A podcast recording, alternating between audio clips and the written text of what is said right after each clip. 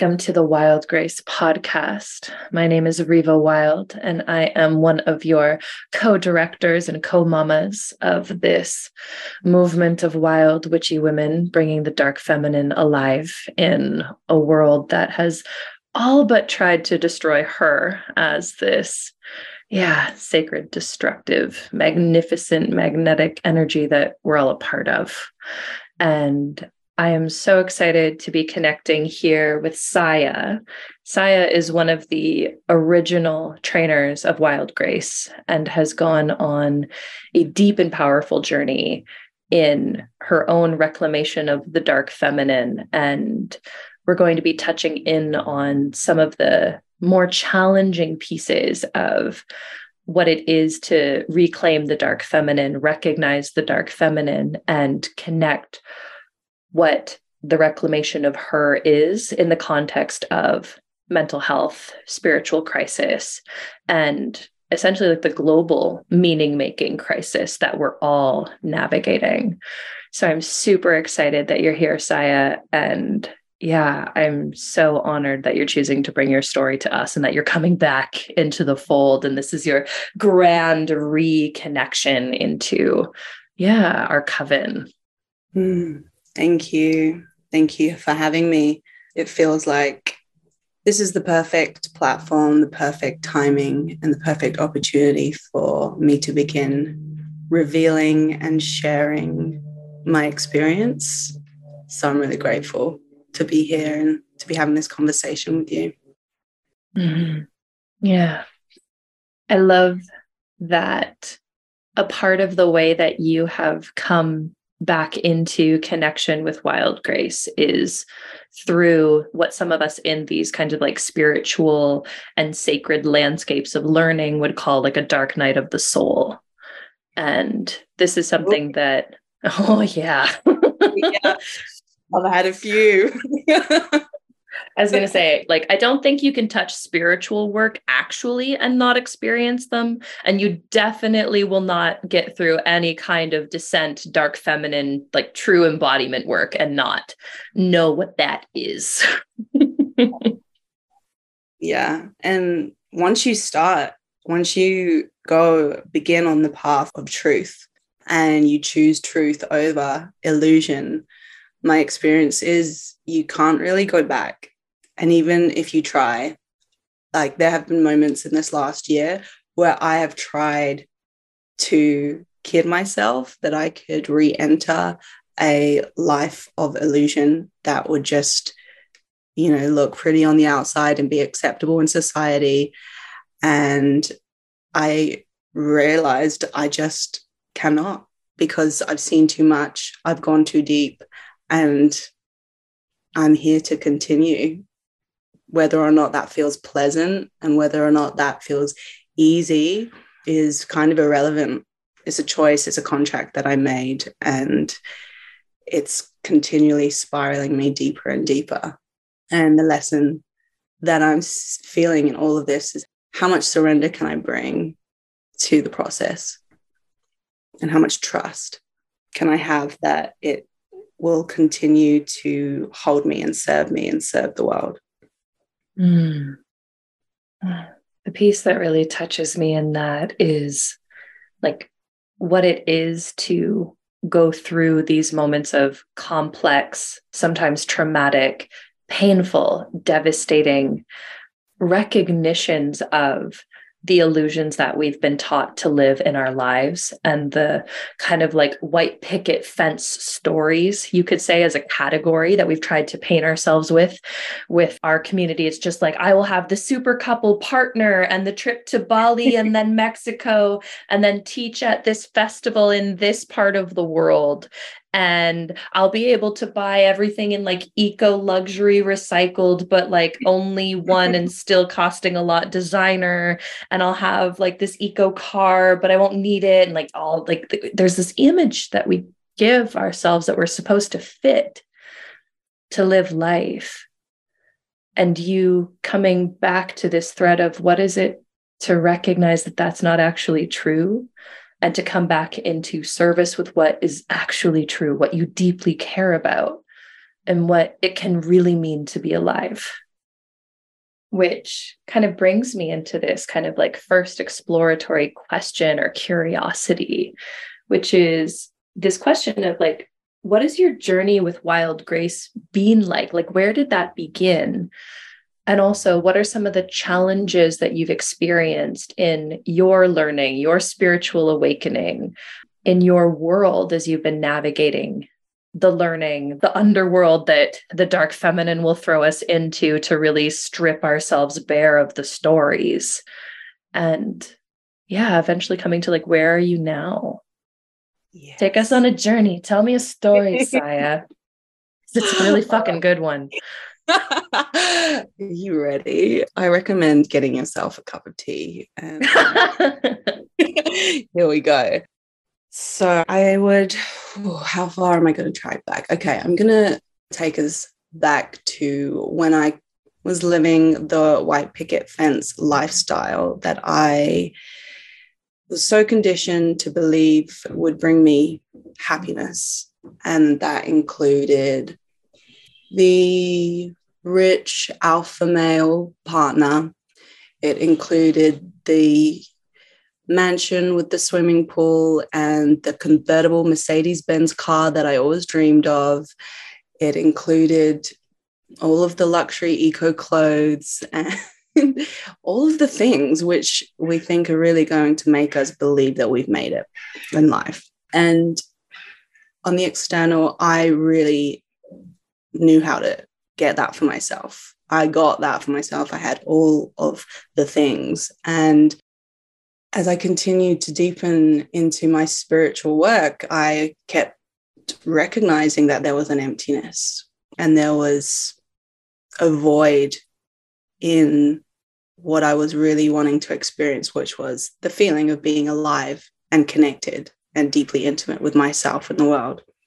And a big part of that feeling is being in connection to my dark feminine energy. And as someone who has been very curious about this energy in myself and has gone through the phases of being the slut at university and running the energy through promiscuity and that was how I expressed her. Then leaving university and moving to Australia. And I had my degree was in social policy and criminology. I am fascinated by the psychology of criminals. And I decided to use this qualification instead of going down the route of corporate work, which was where I was recommended to go, I decided to do an apprenticeship at a strip club.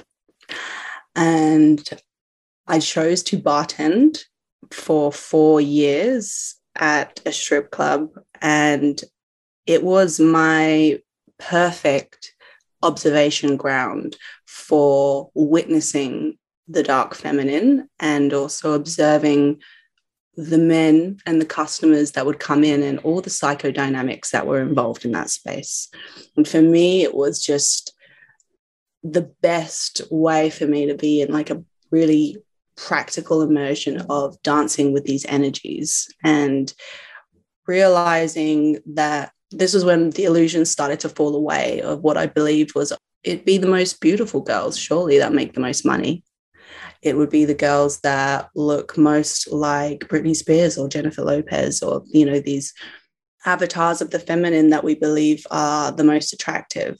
And what I quickly learned was that was not the truth. There was something else that was the magnet and that was the captivator and was the essence in a woman that called the customers in and that trends that created the exchange of a fuck ton of money. Because I was I was there I was really tracking like who's making the most here? Who's got all the regulars? Who's really struggling? Who's addicted to alcohol? Who's using coping mechanisms? Who's got daddy issues? You know I was using all of the frameworks that I'd learned in psychology to observe what was in front of me. And I got to learn a lot about that. And in that experience, I think I was a lot of my dark feminine was vicariously living through them, but feeling safe and boundary because I literally had the bar was my boundary, it was the physical boundary that I had from it was a very, it's a the environment of most strip clubs, I believe, is pretty distorted in terms of how it holds this energy, which is so powerful and so sacred. And I feel collectively there is this really deep yearning and desire for a more sacred space for us to run, receive, witness, and exchange this energy, like the temples that once were. And so, this apprenticeship that I gave myself served me in a lot of ways. You know, I saved on a very human level, it served me in the sense that I made, I could make a lot of tips and I learned how to hustle and I learned how to observe a lot of women who were running this energy. But essentially, after four years, uh, my health was suffering from the late nights and from the tequila shots and from being my nervous system was absolutely fried from you know the music everything. It was not healthy and health is a, has always been one of my highest values. And so I started to experience like bloating and lower back pain, and I just knew my body was not in alignment. So I went to see a Chinese medicine doctor, and he looked at my tongue and he, you know, he did the, he felt my pulse. He asked me about my lifestyle. And as soon as he found out that I was going to bed at 3 a.m., four nights out of seven, he just looked at me and said, until you change your line of work and the environment you're in and the hours that you're sleeping, you are going to be completely out of whack. And he was just like a chisel. He did not give me any fluff. He was just like, no more. He's like, I cannot help you unless you cut this and you change your life dramatically. And I was really resistant to receiving that in the moment. I was very attached to this lifestyle that I'd created and the money and the freedom, um, the friends. And so I wasn't quite ready at that time to cut that. Eventually, my health, no, actually, that's not true. Eventually, I set myself a goal and a target for how much money I wanted to save. And once I hit that target, I made a pact with myself to quit and invest all of the money that I'd saved in healing and personal development programs. So that's what I did. And in that time, I invested in a yoga teacher training, in the spiral, in multiple different bodies of work and coaches. I remember there was this one point where I hadn't worked for probably a year. I hadn't worked for a year and I'd been really on the path of purity at this point. So I was really focusing on purifying myself, which I needed to do. and there was a part of I still lived with and still was very close friends with a lot of people who worked in the club. And the part of me that loved making money and the part of me that loved being naughty felt a little sad and suppressed after a year, kind of like, hey, like, what about me? You know, like, are you only going to be, are you only going to love yourself if you're pure and if you're drinking celery juice and if you're meditating and doing yoga. Like what about me? You know? Basically it was like my little snake was like hello. Like all right. Oh yeah. I still need some space in your life. And i didn't know i didn't know at that point. I didn't have the tools to i really didn't have the tools to run this energy in a healthy way. And so I defaulted. And I remember saying to my partner at the time, I think I want to go back and like just bartend a little bit, you know, make some money. And and he was just like, what the fuck? He was like, no, you're not going back. You know, why would you do that to yourself? You don't need the money. Like, you know, you know that environment's not good for you. And he just couldn't get, he just didn't get it. And he also, I believe, he did not want me to be I think there was a part of him that was threatened by the idea of me being in that, like, because he at how powerful and magnetic that energy is and how destructive it can also be. So he was very much no, like, I just think you're going backwards and I don't support you if you do that. And so I sat with that desire and I felt like, okay, what, what's really happening here? Why do I want to go? Why do I want to do this? I didn't go back. And what happened was I my prayer was answered. And essentially I wanted to know how to honor my dark feminine in a more sacred way. And that was when Wild Grace came to me. And that was when I started to work with this energy in practice and with a very different intention, not with the intention to manipulate or make money. I mean, yeah, not with the intention to manipulate. This time I was working with this energy with the intention to be in service and heal and create. And that felt so different. And that felt so activating. And I was just so fucking alive. I was so oof, just like every hair on my body was present and excited to be feeling what I'd been yearning to feel for so long. This, yeah. this state of aliveness and this integration, like realizing, oh, this is not an evil energy. And this is not a corrupt energy. This is actually just something that needs a container and needs some boundaries and some really strong boundaries. then it's like the most magical energy to work with of all time.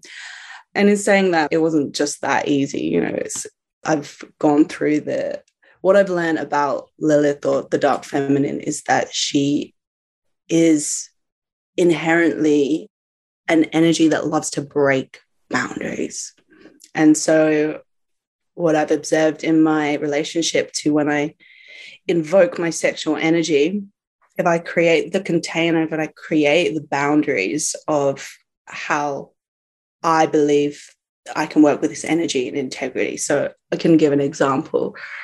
I'm going to work, I'm going to if I decide to spark my magnetic sexual energy in a space, a boundary I can set with myself is that I am not going to leak that energy or hook that energy into anyone in the room. This energy is for me, and I'll create that container and I will cast that circle around myself and I will consciously choose not to leak or hook right? And that boundary I can set with myself needs to be reset over and over again because once you start running the energy, she gets really hungry and she starts to feel all all powerful. She's like, mm, what can I, you know, what can I? She loves to play with things. She's playful. She's cheeky. Oh yes, and mm-hmm. yeah, she needs regular like doming to keep her. I notice I want to hop in there because there's something that feels so accurate about specifically like the like true hunger of the dark feminine. Because when we think of the dark feminine as like the earthy feminine where the light feminine is more of like the celestial the angelic the like space holding receptive has more kisses of like the maiden energy and the priestess energy. Like i'm holding space for the cosmic to be bridged on earth. There's more of that like lightness and like the space holding meeting the like coming into the receptivity. The dark feminine is like the earthy compost where the light feminine is the sprout bursting from the seed and flowering. The dark feminine is like that decaying process and that coming deeper into connection with the body, with the depth, with like the marrow of the bones. She is the dark of the womb. yes. Yum. That is so poetic. And a hundred percent like viscerally that's what it feels like and i recently pinpointed a kink of mine, like an unconscious kink of mine. I've been doing a lot of Carolyn Elliott's existential kink work. Oh, yeah, we love her here. I recognized I was like, fuck, man, I have got a very clear kink for hanging around in the graveyard for extended periods. Like my deaths are not just, you know, some people are like, oh, I had I had a death and it's like a one day thing or an hour thing. It's like, no, no, when I die and when I decompose into that soil, I stay there, I percolate there, I marinate there for a whole fucking year. Like this has happened to me multiple times now where it's where I, you know, you can label these periods many things. You, you can you can label these periods like mental health breakdowns, dark night of the soul, shutdown and collapse in polyvagal theory. There's like being stuck in a trauma response. There's so many you know different labels that we can place on a period of time that we're having a so-called death and essentially it's just it is it's part of nature and and it's not many people's cup of tea to decompose in a graveyard for a year. You know, people are like, why the fuck would I want to do that when I could be ascending, when I could be, you know, doing all this other stuff? And it's like, well, okay, true. And now that I'm on the other side of what has been a long time in decomposing in a graveyard and dying and really being with myself, I can feel now all these pieces that have landed and integrated. I can feel the new depth in my voice. I can feel how much more anchored I am in the core of the earth because I stayed there and I didn't run out and I didn't rush the process. And I feel there is immense value in that. And I wouldn't wish the last year that I have experienced on anyone. I really, really would not recommend it to. I just don't think it's something that most people would want to choose, and I don't regret it. And I feel that there's so much gold that I have been able to excavate in the process. Yeah. Before we get too deep into the gold, I want to really acknowledge the how do I want to word this? It's like the depths and the pain and the challenge and the complexity that we experience in our human lives. And what it is to recognize, as you're saying, whether it's an experience that we're calling collapse or depression or mental health crisis or spiritual awakening crisis or going into kind of like decomposing descent for a long period of time what it is to recognize that the social cultures we've been like socialized in, learned in, and taught from for thousands of years have shamed the feminine, have suppressed the feminine, which is like the whole spectrum of it our feeling, our receiving, our expression, our aliveness, our sexuality, the way that our hands feel when they touch each other, and being able to be with that gorgeous, orgasmic sensory experience of being alive. That's been shut down for centuries and centuries, millennia. And you can even see it in the language, the shame and the fear and the judgment that has been placed on a part of being alive. Mm-hmm. So then when you have folks like us, and I put myself in a similar, yeah, in a similar camp or dark feminine coven, you could say, where I've experienced since I was like seven to 17 and into university, different moments of what was called depression in these experiences of the outside world telling me that I couldn't experience what I wanted. For me, it was like, as the fat girl, and that story I'd lived in since I was five that we've given for women who have squishy bodies. this story of I'm not enough for love and I'm never going to experience that like deep, dark, erotic pulse that I could see in like my teens, other women starting to experience coming into university, other folks being able to connect with and feeling like that aliveness, even though I could feel it inside of me, was barred, was a problem, was going mm. to not exist or be able to exist in the world in a way that would make sense. So my system learned to shut myself down, make myself small, collapse, go into that learned helplessness, that place where we've learned to be helpless in the face of the world because we've learned that the social structures of the world are more powerful than us. Mm. That's my experience. Everyone has different flavors of experience in this. And like with that, I want to acknowledge how deep that went. Like the shame of the feminine and the violence towards the feminine in our social cultures of feeling, sensing, caring, compassion, navigating the world that we're in right now. There have been multiple times where I have tried and have wanted to end my life. And that has been a part of my history of being human and being someone awakening into eroticism, awakening into my body, and awakening into the power of descent and what it is to really land in the wild, strange magic of reality and what it is to be alive here on earth. And that's not to cut us off from like the ascension and the like connection to the cosmic, the universal. It's to recognize that that exists here because we are in these bodies. And we've been taught to try to escape the feminine, escape the body, ascend out of the feminine, mm-hmm. which has so many of us in these disassociative moments where when we start going into dissension work, a part of us is like, oh no, I'm not supposed to be here. I'm supposed to be a star seed. So I'm going to pretend I'm a star seed and just collapse into Netflix for a long, long, long time or whatever it is that has kind of like hooked our attention. Mm-hmm.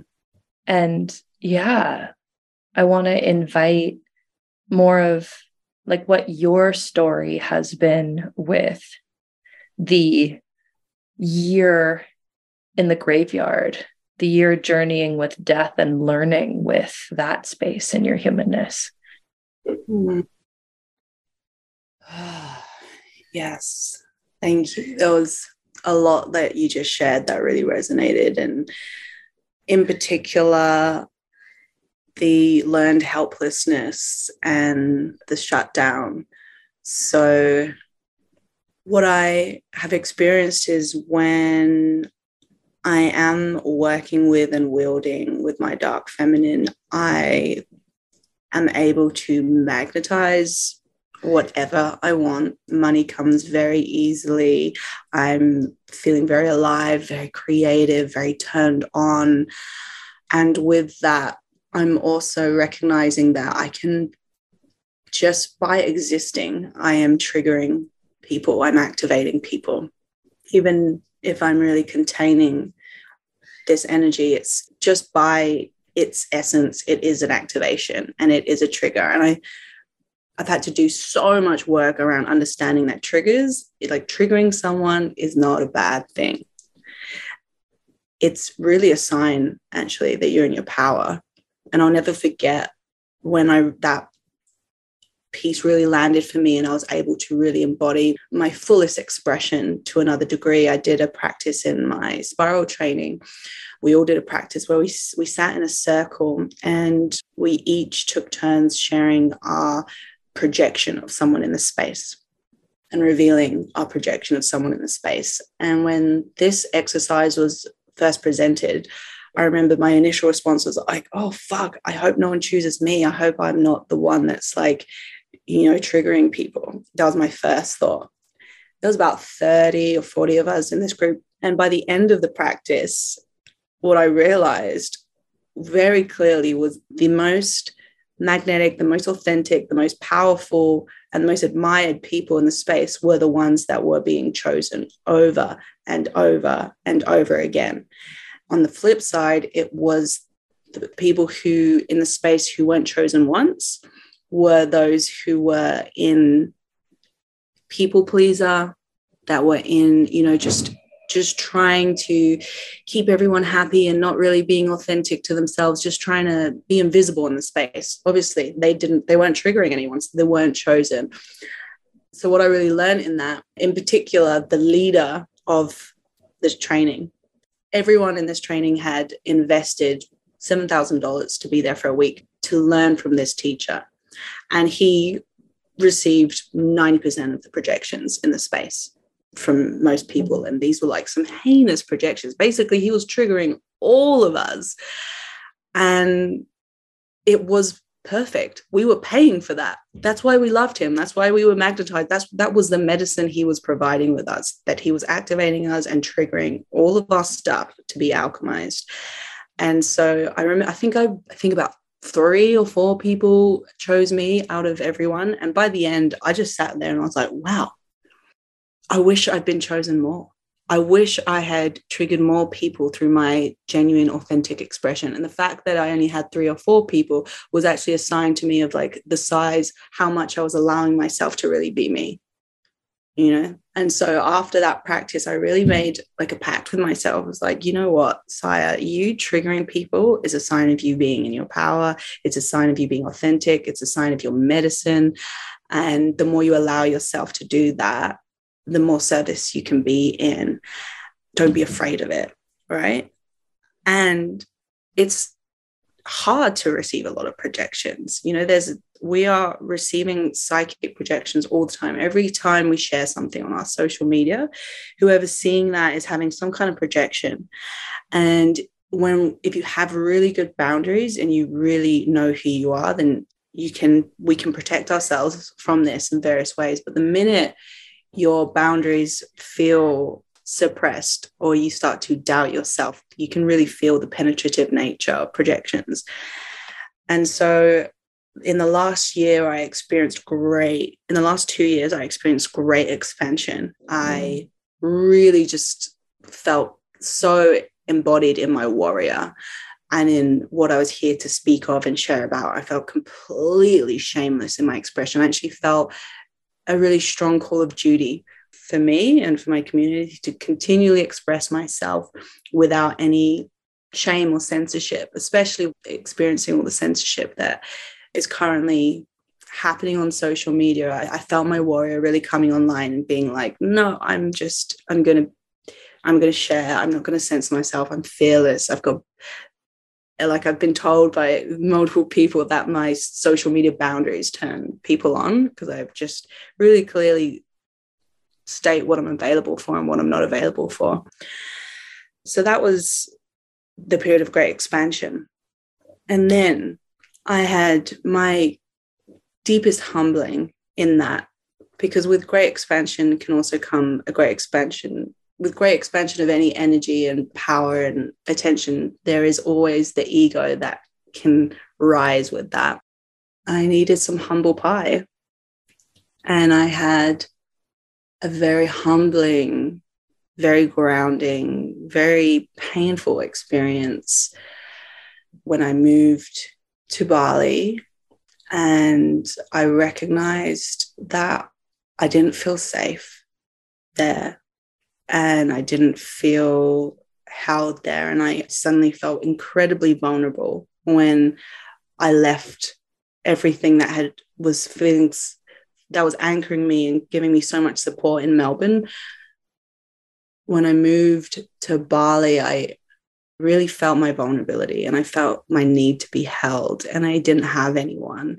And I thought I would. And this really led me to drop into a state of fear. And my boundaries really my boundaries like melted in that time. I didn't feel like i knew how to have boundaries. I dropped into that helplessness. I dropped into that like fawning and freeze and fight and flight all simultaneously like every single like just you know when you're that deer in the woods that just doesn't know where to go what to do and where's safe.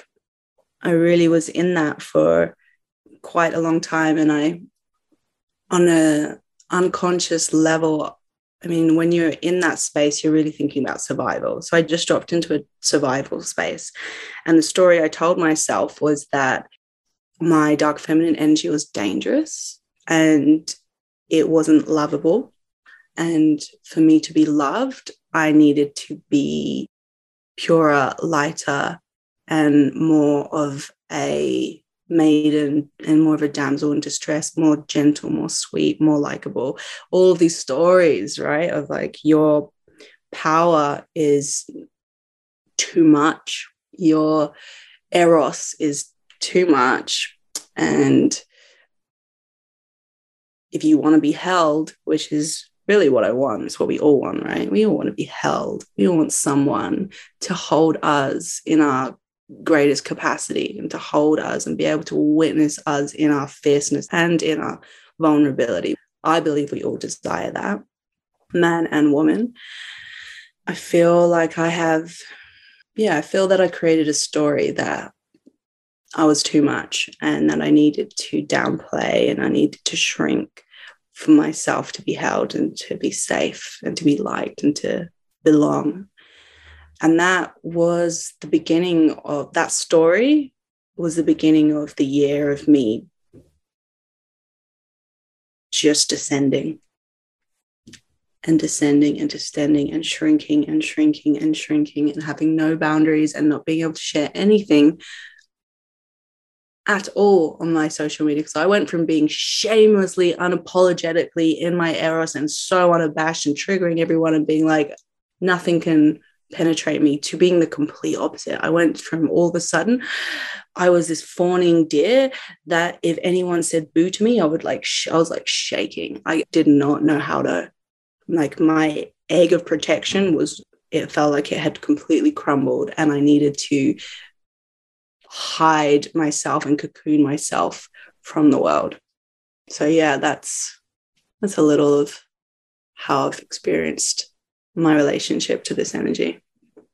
I really appreciate you choosing to articulate the experience of what I've learned to call like downward spiral of where it's not just like a I'm descending and it's dark and it's deep and it's intense and it's scary and it's moving through these things, but that place where we get stuck in that helplessness story and like making it so human where this moment where I'm hearing that like you went and we're in this like expansive, like, oh my gosh, and I'm in Bali. Oh my gosh, this should be so amazing and then experiencing, oh, my community isn't here. The people who hold me aren't here. And Bali's pretty light washed as far as I understand in its spiritual community. So you come in with any form of dark feminine, they're like, at least this was what I've heard. I don't know if this is true, just to acknowledge. But having an experience where you're not landing in a community that's willing to hold your fullness can yeah. easily trigger this very like biological animal primal instinct of like, oh, fuck, I'm not safe. And Absolutely. I feel like this is the story of so many women when it comes to openings in their sexuality. There'll be that opening, and then there's a trauma response. There'll be that opening, and then a sexual assault. There'll be an opening, and then they get excommunicated from a community or a partnership and that like that that happened for me in different moments i was like oh my gosh i can be erotic oh no relationships are actually really hard and challenging and i don't know what i'm doing these moments that are like really fucking human oh yeah mm-hmm. i'm curious about from here, like hearing the story of what allowed you to shift that place of the downward spiral or the kind of like down, down, down graveyard walk that you were in and you're learning, and what allowed you to shift into an upward spiral? What were the aspects of life that allowed you to shift out of that story of like, I have to be small to be safe and be held? Mm. That is a great question. And it's never one thing, but it's a few things. And this is, I've experienced this enough times now that I am really starting to track and take note of what I need to really bring me out of the downward spiral and back into the upward spiral of this For me, I've recognized the deep, grand importance of being in containers. And when I say a container, what I mean is having structured time in my life and having a clear beginning and end. And not just any container either. I really realized that for me, I need I need containers that are held by someone with big dick energy. And I've also started to understand that I myself have very big dick energy. And so if I'm in a container where the facilitator, like I am, I think we're all actually energetically aware, whether we're conscious or of it or not. You know, like when big dick energy walks into a space, like you feel it. That's the whole point. It's the most penetrative energy. And it's like you, it's just like, woof, I'm here and I'm fucking, I'm the pole. Right. And so I was like trying to like go into contain, not trying. I I knew I needed to I needed a container, but I was really struggling to find one that really allowed my feminine to relax and surrender and receive. And what I recognize, right, like for me now, when I need to be in a container that I can just, whoever's facilitating, I can go, oh, okay, like big exhale this person has fucking got me.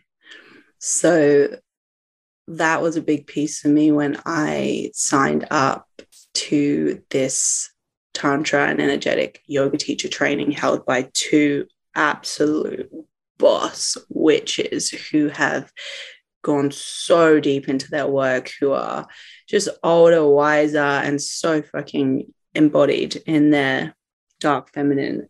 That allowed me to really just sink back and just breathe and be like, okay, I'm in this container now. There's structure here, there's clear boundaries, there's clear time frames. Like, yes, this is what I love, this is what I need. just softened me. Also, a big piece for me is that really supports my nervous system is having a morning practice and working with meditation and mantra.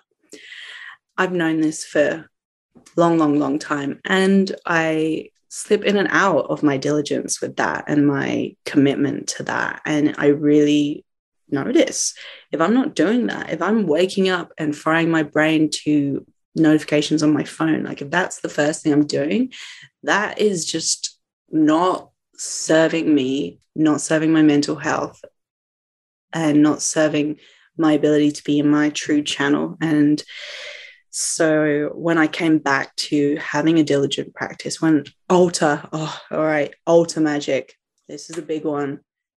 Everyone and anyone who's listening, if you don't have an altar right now that you can sit at and you can create a portal for yourself to sit and receive messages, then you're doing yourself a disservice like, in my opinion, everyone needs an altar.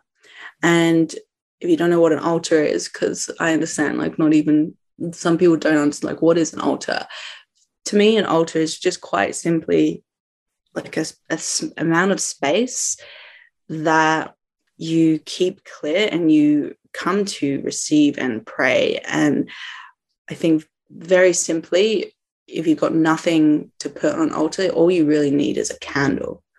I'm sitting at my altar right now and I've got I've got a purple candle which is on right now, which is very symbolic for me of the spirit of wild grace and the power of purple for transmutation. I've got a white candle, I've got a black candle, I have a picture of my Japanese ancestors, I have some blue lotus medicine, I have the wild grace manual, and I have a Sekhmet statue, which is the Egyptian goddess that I feel extremely connected to.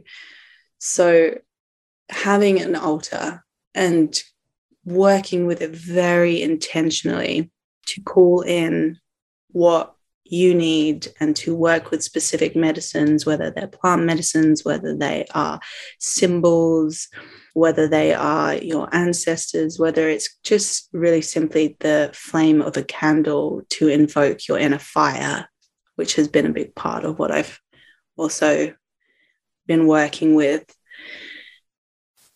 It's magic. And I let my altar practice slip in the last year. And since I came back to that with more diligence and incorporated that with a morning practice and worked with a mantra and Vedic meditation, everything started to, my nervous system really started to shift. Yeah, I'd say those things. And I've got to add, like, it really helps if you have a witch around you. um, I can attest to this oh yeah. Oh yep.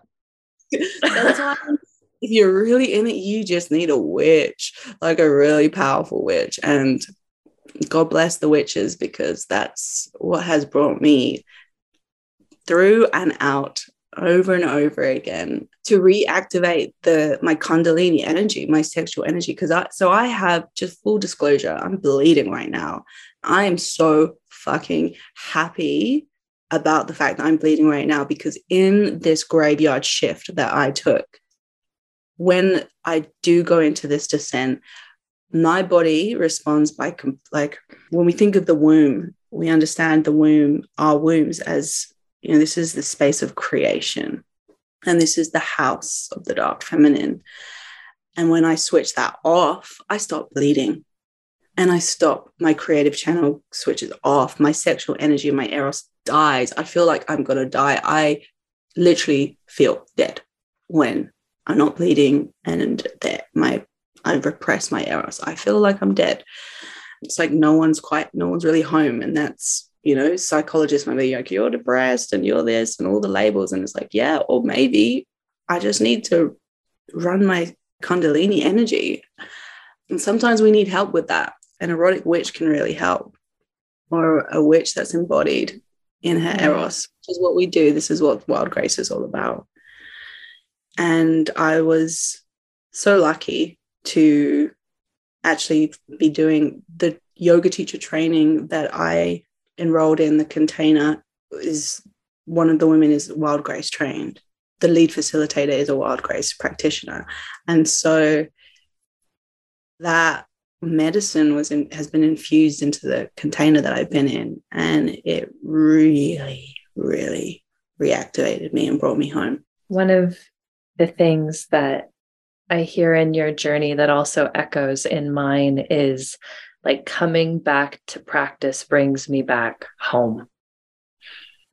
Mm. And the piece around like sometimes you just need a witch it's like we need our women we need our people. We need those that are connected to this energy to remind us of yes it needs boundaries and containment and care because she can be wild and destructive and ferocious. And she is this absolutely magnetic necessary part of what it is to be alive.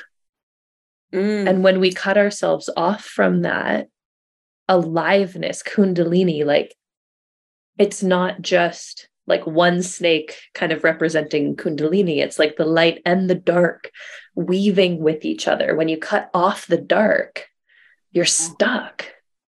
And to feel what it is to be in these social cultures, global cultures that have cut us off from that and taught us to cut us off at, from that energy in different moments and different times in our lives.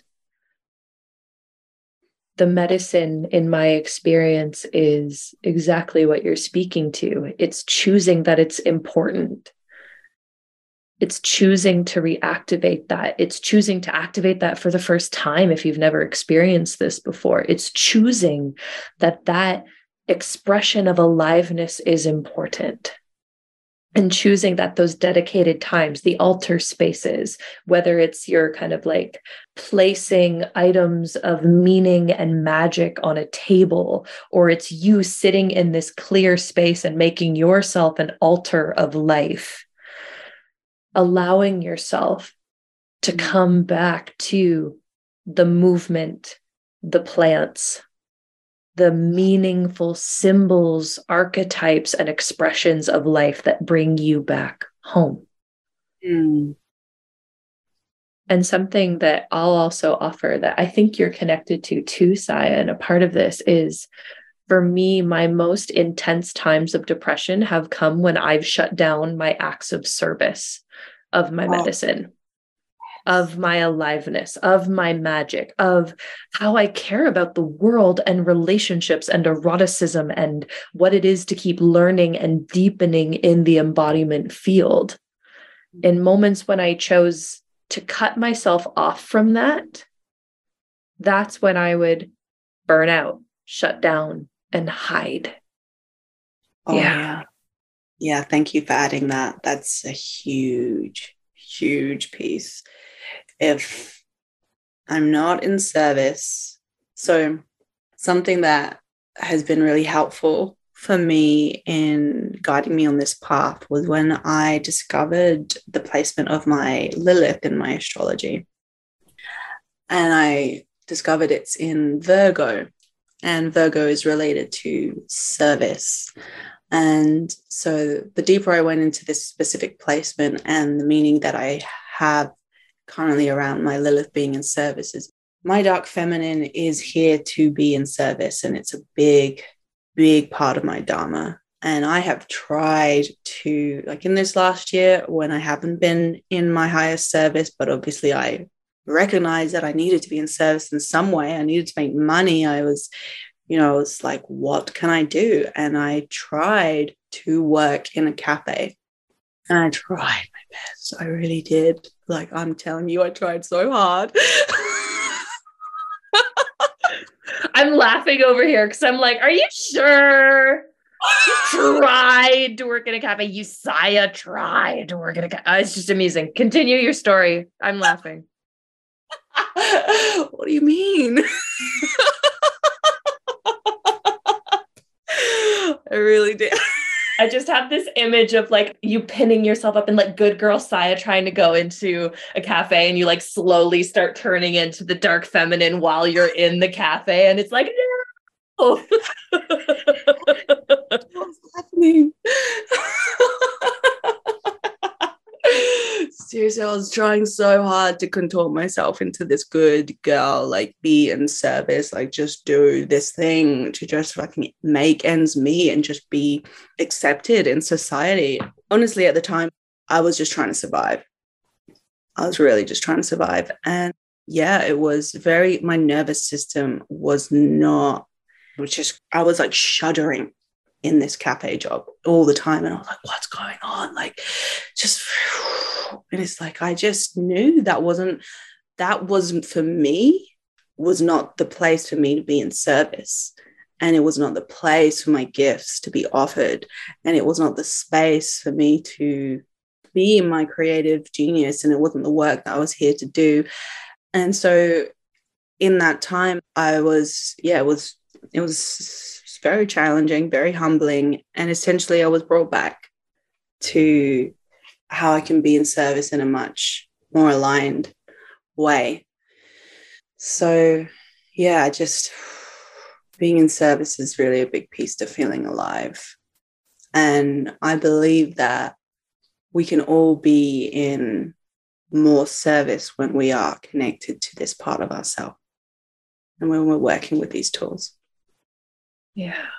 One of the things that I really love about your journey and my journey and some other folks' journey with wild grace and coming to like dark feminine embodiment work. And wild grace specifically is that recognition that what I've learned and what I experience us learning in this work doesn't just apply to the like fucking magnificent practitioners that come out of this program and the badass women who transform their lives and start making money doing this work and start shifting their worlds around their relationship with their eroticism, with their dark, with their feminine, with themselves, with their patterns and their shadows it also goes into like the service and connection in their relationships, whether it's partnerships or lovers, their families and their communities, like seeing the way that women get to experience and learn around relationship in these trainings is like life changing.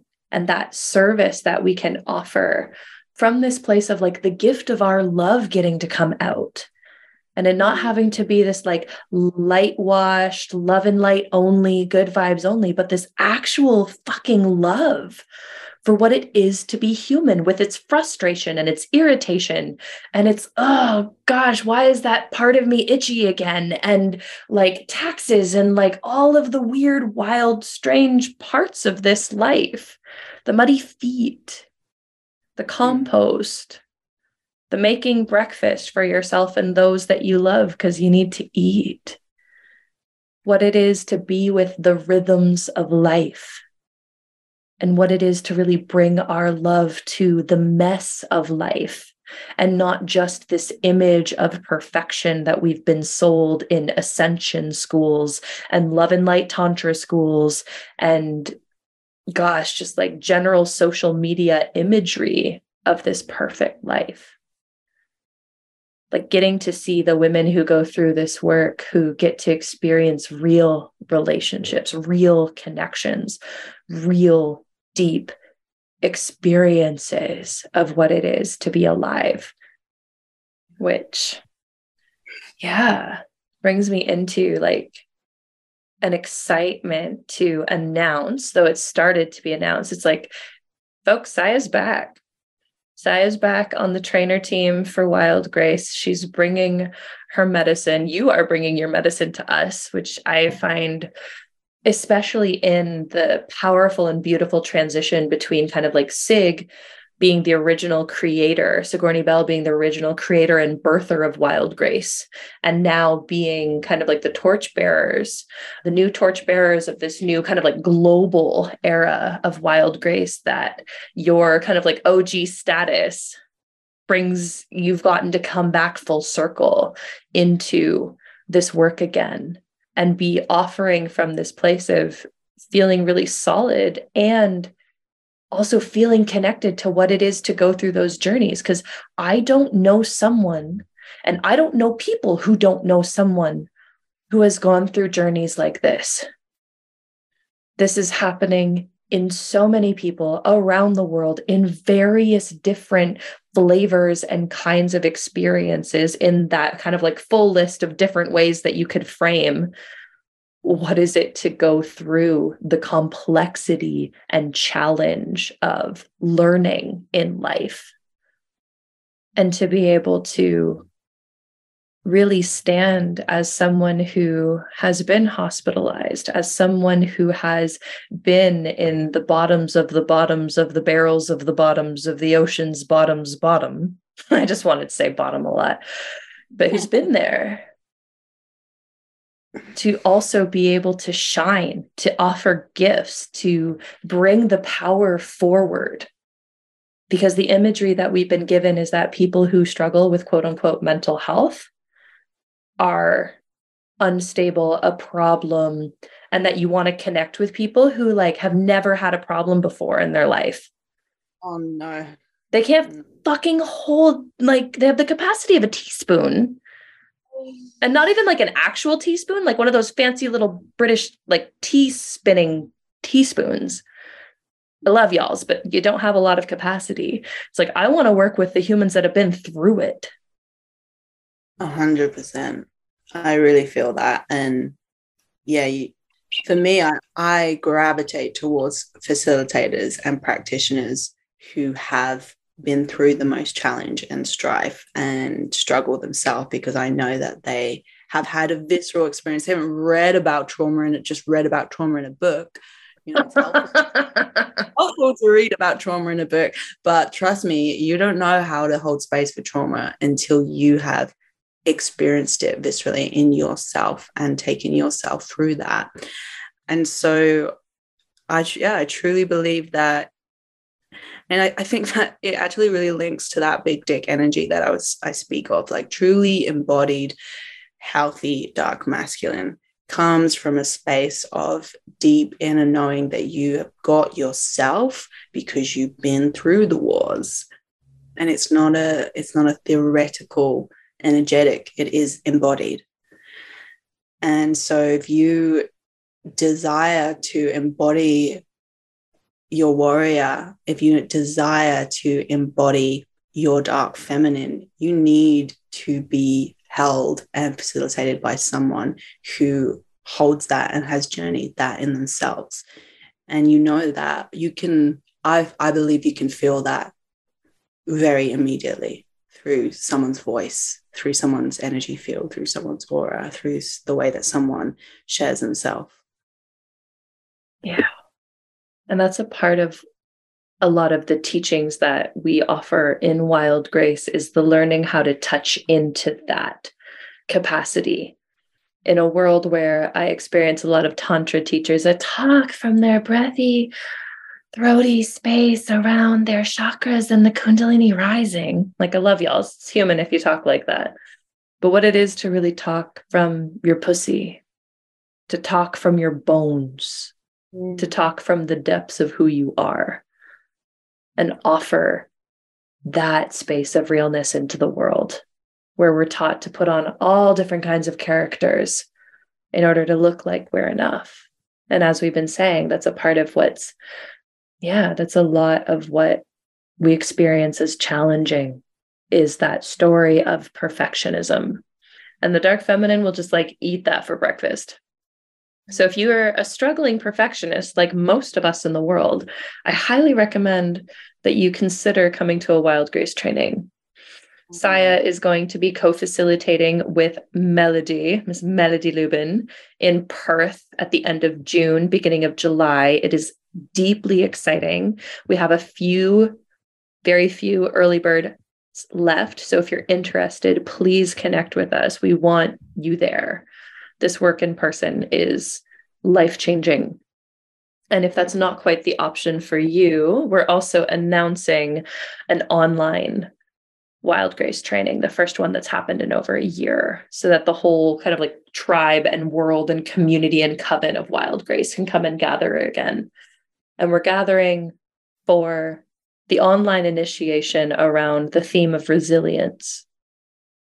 What is it to keep showing up to the table when we have been taught that we're helpless and we can't?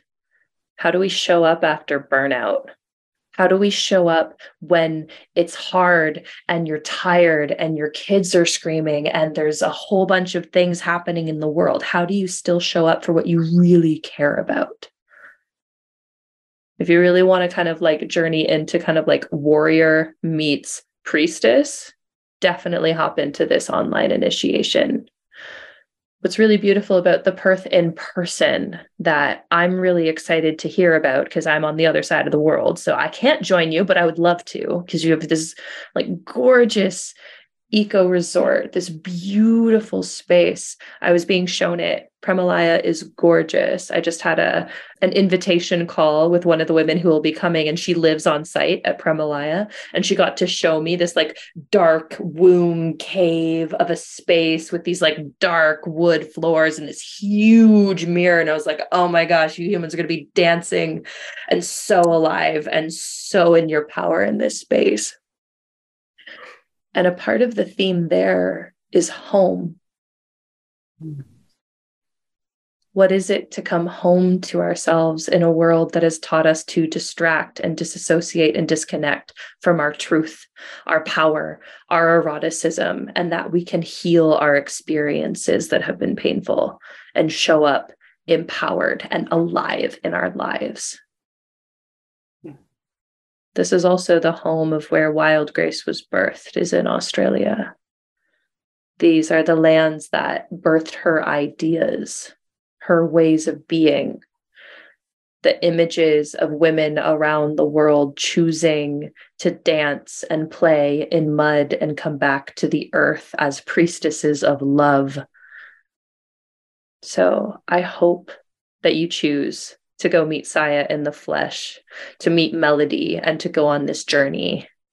And if not, you can join me and Freya, the co mamas of Wild Grace, in the online initiation for, yeah, another flavor or possibility field of the importance of journeying this medicine whether you can do it in person for the particular potency of that or online so you have the lived experience in your rhythms of life and your world Mm-hmm. Yeah. I also really want to thank you, Saya, for choosing to be open about your experience. There's a lot of shame that we've been taught to have. Like, I was even noticing a little tinge of it trying to come in when I was telling my story of like, you're supposed to be put together. You're supposed to like know what you're doing. And it's like, I'm put together and know what I'm doing because I fell apart. And mm. just want to really acknowledge the courage that it takes to show up and to share the realness of what it's like to go through the descent journeys that turn into endless downward spirals and wandering through graveyards when we're taught we're supposed to be jumping off of clouds and pooping rainbows all the time. It like it seriously means a lot. It's my pleasure. Beautiful. Well, I hope you loves have enjoyed this sharing. I've certainly enjoyed my time being alive here. And feel free to get in touch with us. And I look forward to connecting with you soon. Goodbye, loves. See you soon.